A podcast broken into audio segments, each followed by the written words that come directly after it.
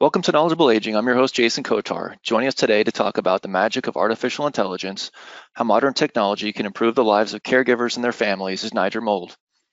Nigel is currently the CEO of Stack Labs with a unique take on spatial awareness, artificial intelligence, machine learning, and data science, enabling seniors to continue living independently in their own homes while providing peace of mind for family members.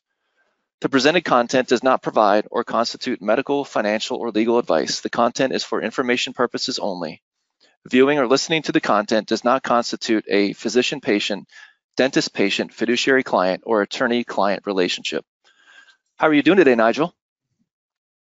I'm good, thank you. Hi, Jason. Welcome, welcome. So I'm looking forward to our conversation. Before we get started, Nigel, for those that are joining us for the live webinar, if you could please type your questions in, time permitting, we'll do everything in our power to get your questions answered.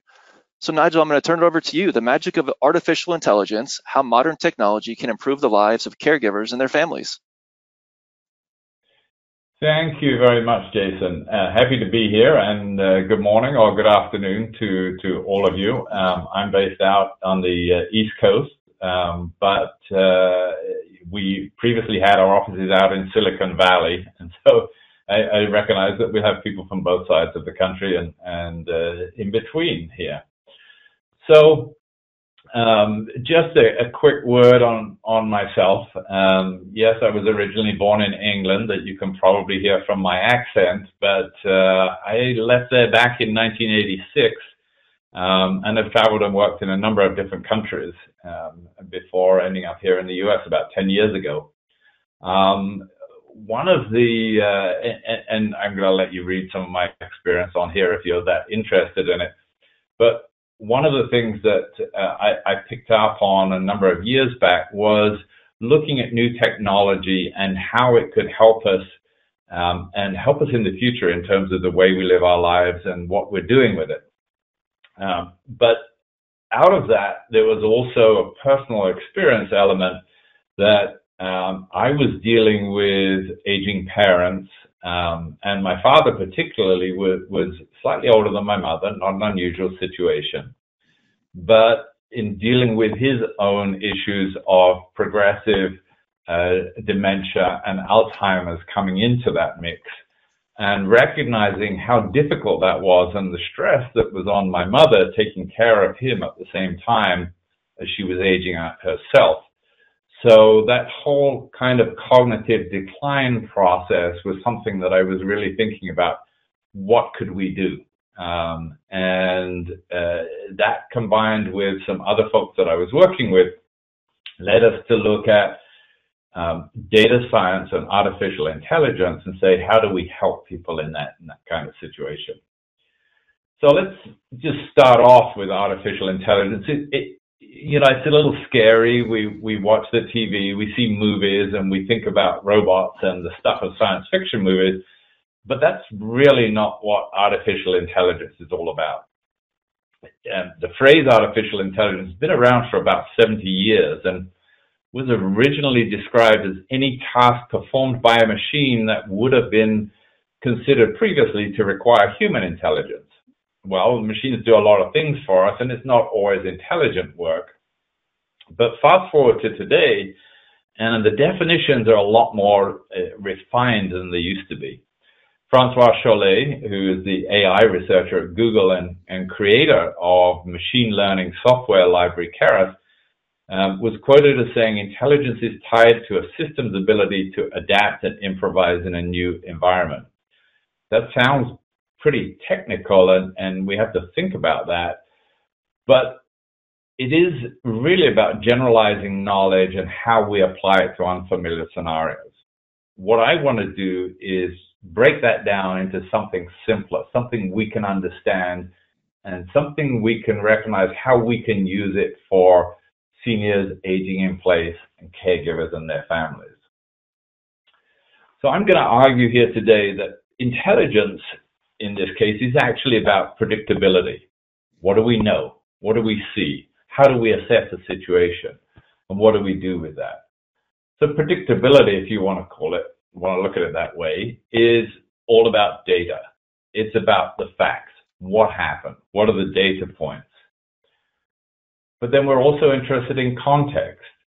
What was happening around there at the time? Where was it? How was it? You think about how we assess a situation, um, and we start to look at, okay, this is the data, this is the event, this is what happened, and this is where it happened. So we're getting a lot of predictability in there, uh, certainly a lot of understanding, but to really complete the picture, we need to understand what happened in this environment before. So we're adding in history. And if you think about any problem that we're dealing with, you think about events, that's your data. You think about context, where did it happen? And then you think about history. So what happened before? And that allows you to predict what, if anything is wrong, or what is going to happen next. And that's where intelligence comes in. But if we add in some artificial speed through essentially computing power that we have today, then we can come up with an idea of artificial intelligence. Artificial is simply the speed at which we are doing these things, and predictability being the intelligence. And if we look at it like that and start saying, well, it's a, it becomes a lot simpler and easier to understand rather than a science fiction robot, but just thinking about data, context, history, predictability, and we're starting to break it down to something we might be able to work with. So let's have a look at how you might apply this in how we care for seniors. Well, one of the big things I'm, sure a lot of you have read about um, and that we should start off reminding ourselves about is that the silver tsunami, as it's called, is actually real. There's a huge number of baby boomers already retired or heading for the age of 65, but worth noting that by the end of this decade, by 2030, every single baby boomer will have passed retirement age. When you bear in mind in the US alone, that's an estimated 72 million of us will be over 65 by the age of 2030. And with that number of people, we have to start to think about what are the care options open to us and how technology can help us as well and deal with that. So the, the care options have changed somewhat in the last few years, but it's still largely the same. Continuing care retirement communities, CCRCs, also known as nursing homes, whether it's independent living, assisted living, memory care, has approximately 2 million beds across the United States, spread through 16,000 communities. And they do a lot of wonderful things. But a key there is the fact that there's only 2 million beds. Well, if by the end of this decade there's 70 million of us, 72 million of us, past the age of 65, then we're probably going to realize those 2 million beds aren't going to go very far. No, we're not all going to go into CCRCs, but a number of us will need help as we age. So healthcare at home is our second option. That's been expanding rapidly in the last few years and, was experiencing a boom year in 2020 with COVID, not a big surprise. Um, and there's about 5 million users there. But one of the big issues there as we age is actually on staff shortages. And the more people I've spoken to in, the last uh, eight, nine, ten months since we've had COVID, this is a critical factor. Um, I heard earlier this week um, the unfortunate story of, of a home care agency provider um, who up in Massachusetts who'd actually ended up closing his business, albeit hopefully temporarily, um, simply because he had every single one of his staff out with COVID, uh, and that prevents him from taking care of other people. So even in the current environment, that's an issue. But ongoing with the number of us heading for retirement age, staff shortages, the, the lack of people actually available to help take care of us is going to be a growing issue. The last option is the one that most of us honestly favor. Um, 90% of seniors want to age uh, in their existing home. We don't want to move. We don't want to go into a CCRC, into a nursing home. But, you know, almost two thirds of adult children have concerns about that choice that most of us are going to want to make. It is also interesting to note that approximately 25 million people today are existing with family support. Um, and it's still a, a, a fairly, um, what should I say? I don't want to say sexist environment, but, but you get the point there. Um, two thirds of those providing support to these 25 million people are the oldest daughter or daughter in law. So that's where the burden of support tends to fall. Um, it is changing slowly, um, but this adds an immeasurable amount of family stress, and the average support time is estimated to be about 10 years. Um, worth considering that um, statistically, if you spend 10 years taking care of a senior relative, you are estimated to be reducing your own life expectancy by about four years. So uh, just worth noting in there that there's a high cost to us physically in terms of doing this. So we really need to understand um, what we can do um, in terms of how we support ourselves and how we can best look after and, and uh, our seniors, but also even for those that we're providing care for, whether it's in a, a CCRC environment or a home care uh, agency environment, how do we make those people the most productive and how do we take care of ourselves? Embrace technology. Use the tools that we have available to us to make it simpler and easier. And we know technology can be a little scary, but you know, if we step back um, and think about technology as a whole and how pervasive it is, and how actually useful it is already to us in our lives, then we realize there's plenty of scope in here. Most of us access the internet daily. We do our banking online. We do our shopping online. In the last 12 months, we've all learned to work online. Uh, we maintain our social networks. We're entertained online. We're online here today. Um, you're all here listening to me talking. Hopefully, it's interesting. Maybe you're learning something. So the embracing it is already there. But that doesn't discount the fact that many of us still find technology stressful. It's estimated that at least six out of 10 people find it stressful, um, and only four out of 10 say they aren't stressed out by technology. So we've got to keep it on a simple level and understand where it's going keep breaking down things like artificial intelligence and saying, what can it actually do for us? How can it work? And I want to try and give you a couple of examples of, of technology and the options and how we make it work for us. So there's some things that have been around for a number of years. Personal alarms been around for about 30 years. It's simple technology. A senior falls, they hopefully are wearing their pendant, they press a button and someone helps. The problems with this, and it is the willingness to use. Um, we know that 80% of seniors, um, in fact, the NIH studies show that it was um, uh, 84% of seniors refused to push that help button even when they'd been on the floor and couldn't get up for more than 10 minutes. So there's definitely a reluctance to use the product. Most falls take place at night or early in the morning. And I'll talk about that a little uh, more in a moment when it comes to data science. But we don't like wearing pendants or bracelets and so on in bed. So getting up in the night to go use the bathroom, the chance that I actually took my pendant with me are pretty low.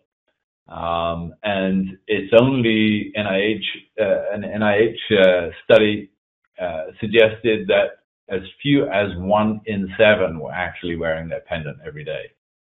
Um, on the uh, on the black humor side, um, having been in and out of a number of CCRCs over the last few years, talking about technology um, and our products, um, we've heard residents calling their push uh, help pendants, calling it death jewelry and, and things like that. They, it's nice to see that the seniors still have a sense of humor, but recognizing um, the way people view this product. But it is a low cost option and it's easily accessible and works very well.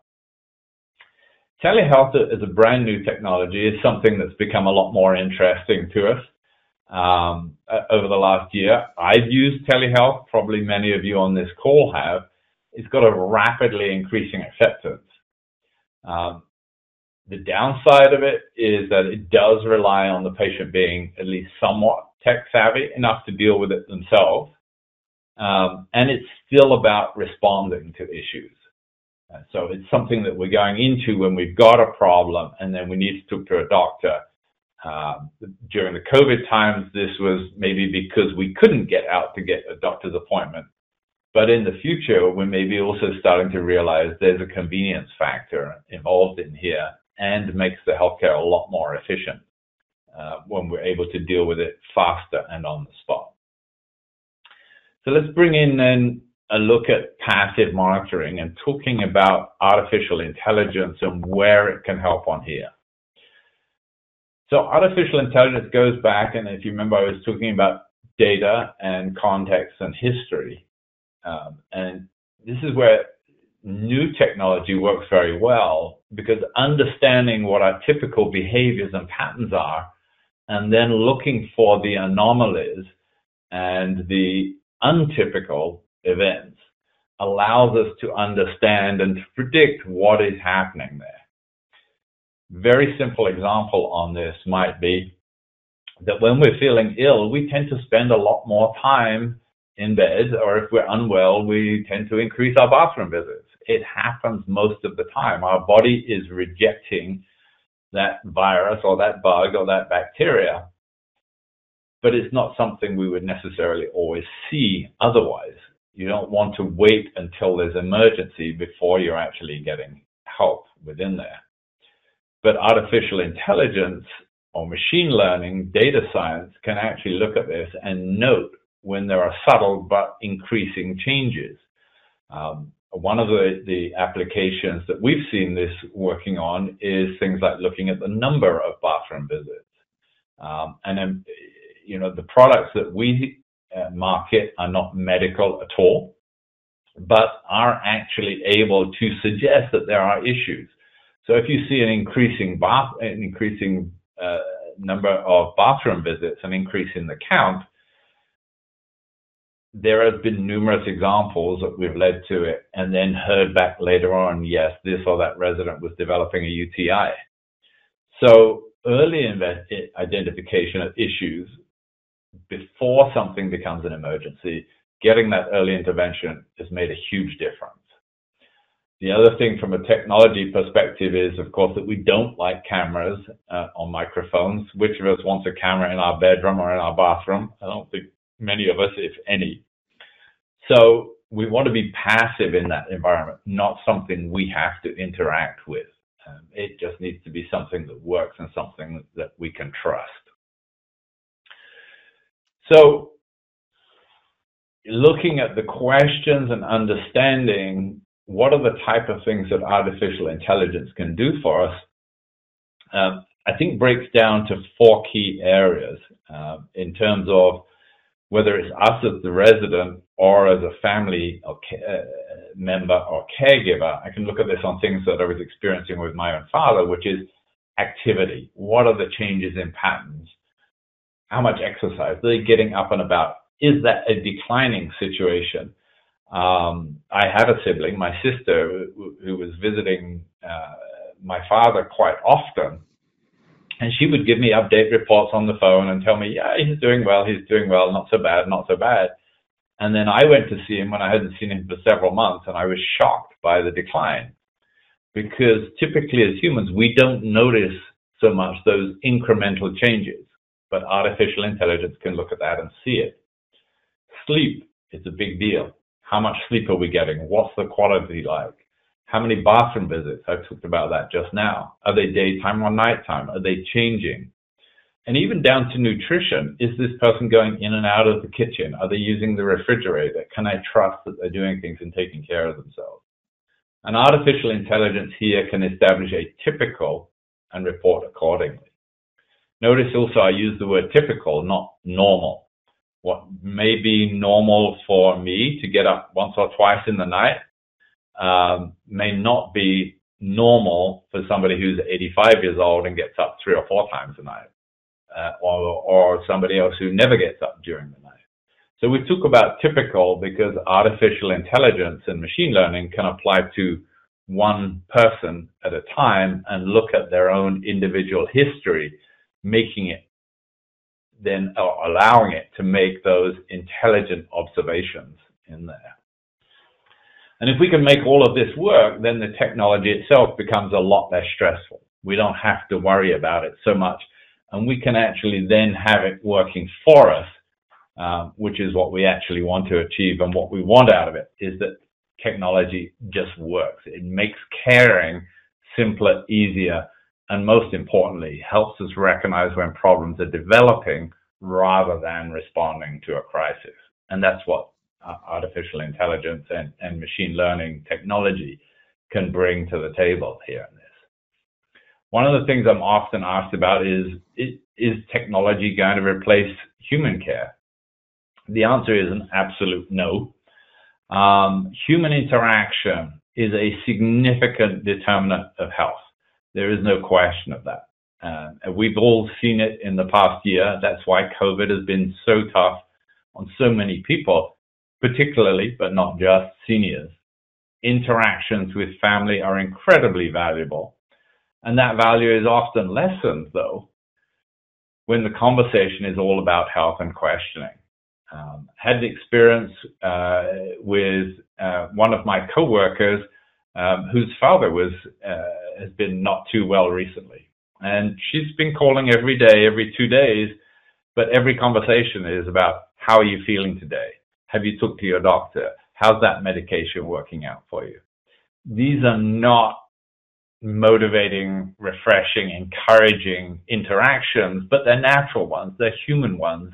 They're the ones that we uh, feel kind of compelled to ask about out of concern. When technology can help us, those conversations can be more about, hey, what are you up to today? What's this? What's that? I can talk to my mom about her chocolate cake recipe instead of asking how she was sleeping last night. We can improve those relationships by allowing technology to take care of some of the other concerns we may have. So technology doesn't replace care, but allows us a different way to offer care that is hopefully less stressful and more rewarding. So last slide, wrapping up. What does the future hold? I think the biggest thing for us is going to be interconnectivity. It's not going to be some wild new inventions coming out in the next two, three, four, five years, but interconnectivity is going to be the biggest factor. Devices and technology working together. We don't want to be tracked unless we choose it as an additional function. But many baby boomers, those of us, and I'm going to be one of them this decade, who are heading for the 65 mark, are already wearing an Apple Watch, for example. I have mine on right now. And some of the developments in there are also medical monitoring, heart monitoring. There are certain functions that are already there. There's products on the marketplace uh, that are using the infrared detection on the back of the watch to look at um, blood color and, and blood sugar levels for helping diabetics as well as heart monitoring. We can now use our watch for key control, whether it's to actually start our car or potentially even to unlock the door. So we're getting more and more used to the idea of wearables, even if we wouldn't put deliberately put on something that's tracking us today. The huge learning from COVID is that we're actually much more prepared to accept telehealth. It's convenient. It's on demand. We can add vital sign monitoring. Um, I have in my office here a blood pressure monitor um, and an EKG. Uh, this is not because I need them, just out of interest looking at them. A home blood pressure monitor is about thirty dollars, something that's really easy. We've all seen those ads for that little EKG monitor for less than a hundred dollars. You can go and buy it on Amazon today. Imagine that all these things start to get connected. Um, and then passive monitoring with remote sensors, giving us that early warning, letting us know that there's a development where maybe we need to combine and match up that data then in a world where the artificial intelligence is looking at all of these different sources, is looking at the context, looking at the history, and then saying, hey, this would be a good idea for telehealth to step in, take a look, and talk to the doctor. And of course, you know, now um, 21st century, the medication, of course, will be sent directly to us and arrive via delivery, all along with maybe an artificial intelligence engine reminding you to take it every day. With the rise of modern technology, Nigel, how is the senior's privacy respected?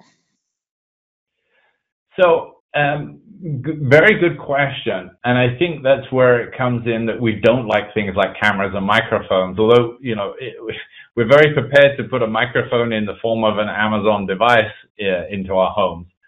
Um, and I think a critical thing is just understanding privacy. Anything that's done with passive monitoring should be HIPAA compliant. So anything you're looking at like that, good question to ask, is it HIPAA compliant? Because what that means is your data is protected. Um, without cameras, it should be anonymous. Um, it shouldn't be, uh, you need appropriate levels of security within there so that it can't be hacked into. Um, and, you know, your telehealth is always going to be secure like that. Uh, secure devices is making sure you've got appropriate logons and validation. But I think the key question for anybody with concerns like that who's looking at any product in the marketplace is straight up that question. Are you HIPAA compliant? And if the answer is yes, you go, okay, then I can trust that it's going to be pretty safe. Okay. So does having a monitoring system make the older adult feel like they're giving up on their their independence or they're being controlled and spied on? I think that's always a concern, and and it's a reasonable one. Um, one of the nice things on on a lot of what's taking place today, and and even a, a, stack of what we do, um, our sensors are infrared. That's the same technology that opens the supermarket door for you when you walk up to it. It's simply sensing that there is a person there. It doesn't sense what you're doing in that uh, like that. It can't see you per se. Um, so you know, if you're hanging out in those lime green lime green pajamas uh, in in the middle of the day, nobody cares. It doesn't matter. There's no judgment on it. It's simply looking at motion and the motion patterns. Um, and you know, through that, and by understanding that it can actually see those trends developing before there's a crisis, it enables independence and supports independence rather than taking it away. Um, and I think increasingly people are looking at technology from that perspective and saying, if I do this, it means I can stay aging in place. I can age in my own home, which is what 90% of us want. Yeah. So you had talked a little bit about stress, Nigel. So modern technology, as we all know, can feel a little intimidating and complicated. But based on your experience, has there been any difficulty in installing and using uh, some of this passive monitoring? Um, no, we we were as, like a number of other companies, we were kind of forced into a situation last year where we had to make our product simple enough that people could install it themselves and I'll, I'll be absolutely honest. If I sent our Stack Care product to my mother, eh, she would have a hard time installing it. But at the same time, uh, we've we've had 82 year olds installing it themselves. So it's a little bit dependent upon how tech savvy we we are individually. But what you're seeing now with a number of products on the marketplace is that they're easy, simple enough to fam- for family to install. You don't have to be a programmer or that smart. Um, you can follow the videos on the app. It's step by step. It's as close to the old idea of plug and play as you can get. Um, and uh, the, the good products, and I like to think ours is one of them, are installed without tools you don't need ladders. You don't need to be climbing on things. There's no drilling holes in the walls or anything like that. Um, but you know the the sensors are small and discreet. Um, I, I do an installation now. I know what I'm doing. Obviously, I, I don't need to watch all the videos when I'm going through it. But install, I can install our Stack Care product in, in about five minutes um, in somebody's house. Now, you know, somebody addressing it for the first time is going to take 10 to 15 minutes. Um, but if it's taking longer than that, we've probably made it too complicated. Yeah. So sticking with passive monitoring, Nigel, is there an age that older adults start to benefit from having this in their home? Um, I, I, I don't think there's a specific age. The age is is probably the one where we start saying, "I'm worried about mom or dad." Um, or grandma, whoever that is, or, or that aging relative. Um, it, it's, you know, I, uh, I had a, a, a, gentleman I knew um, a couple of years back, and uh, he'd been very active all his life, and and uh, in the military, um, retired out, and uh, I said to him, "So, you know, what are you doing these days now you're fully retired?" And he said, "I'm visiting my doctor." Um, and uh, uh, he was joking, but at the same time, as we age, and this happens to some of us when we're in our 60s and others when we're in our 80s, um, but you start to notice the signs of aging, and I think we see it in our own relatives and family members. You know, I could tell with my father just that he was getting slower, the cognitive decline was starting. He was sleeping during the afternoon, but awake at two o'clock in the morning. And that's where the worry starts. Um, and so it's that kind of point. You don't want to leave it until it's all the way through to do we need to get them into a nursing home? Um, you want to allow them that independence. And so for some people, it'll start earlier than others. Um, but it's really that point at which you start to get a little, just that bit concerned. Um, so Nigel, can passive monitoring systems, can they be hacked? Um, they theoretically yes. Um, the good ones, um, and, and, there's a few of them out there. Apart from from you know our own one Stack Care, there's there's um, uh, people like um, Care Predict and Smart Care Home Solutions and so on out there. And and you know the one all the ones that I know of have really secure systems. So uh, the keys, if you like, to get into our system is a 28 to 30 digit random code that nobody could ever remember. But if somebody was to try and hack into, say, see the system in my house, what are they going to see? All they're going to see is motion data. It's a whole bunch of ones and zeros that means nothing to anybody. So there's, there's no value in there. Uh, when people want to hack into systems, it's in, in, invariably either to cause massive mischief mm-hmm. or for financial gain. But there's neither to be had by hacking into somebody's motion data. Um, and, and that alone makes it seem pretty safe. Yeah. Last question, Nigel. So, how long does it take for a passive monitoring system to establish a person's normal? So, um, it's literally starts to learn from the moment it's installed. Um, if if I talk from our own perspective, Stack Care will start to send out notifications within 24 to 48 hours. Um, so it can actually be pretty quick, just in terms of recognizing the first go to bed and get up times. Um, it, it, depending on which time of the day it's installed, it's within the first one to two days it starts, and it just gets better from there on out. Um, I would re-stress there is no normal per se, but just what is typical for one person versus another. Um, and I do say that because you know typically I get up at around 7:30 every day, but on Saturdays and Sundays that's not typical. So you know that doesn't mean my weekends are abnormal. It just means they're out of the typical range from Monday through Friday. So, it, it, you know, as you look at standard deviation and, and you start to compare amongst people, um, your typical would be different to my typical right. on there. But, it, you know, the short answer is it's very quick. You don't have to wait weeks. It's usually within one to two days. Very good. Well, thank you so much, Nigel. How can people find you? Sure. Um, well, um, if you want to learn more about Stack Care, go to our website, which is uh, stack.care, C-A-R-E. Um, and if anybody wants any further information or, or, would be interested in talking about Stack Care, they can email us at info at stack, S-T-A-C-K dot care, C-A-R-E. Thanks very much.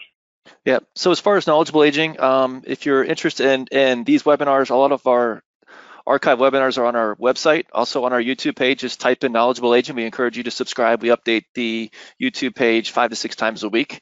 If podcasts are your things, find us on Apple Podcast, Spotify, etc. Till next time, I'm your host Jason Kotar, and this is Knowledgeable Aging.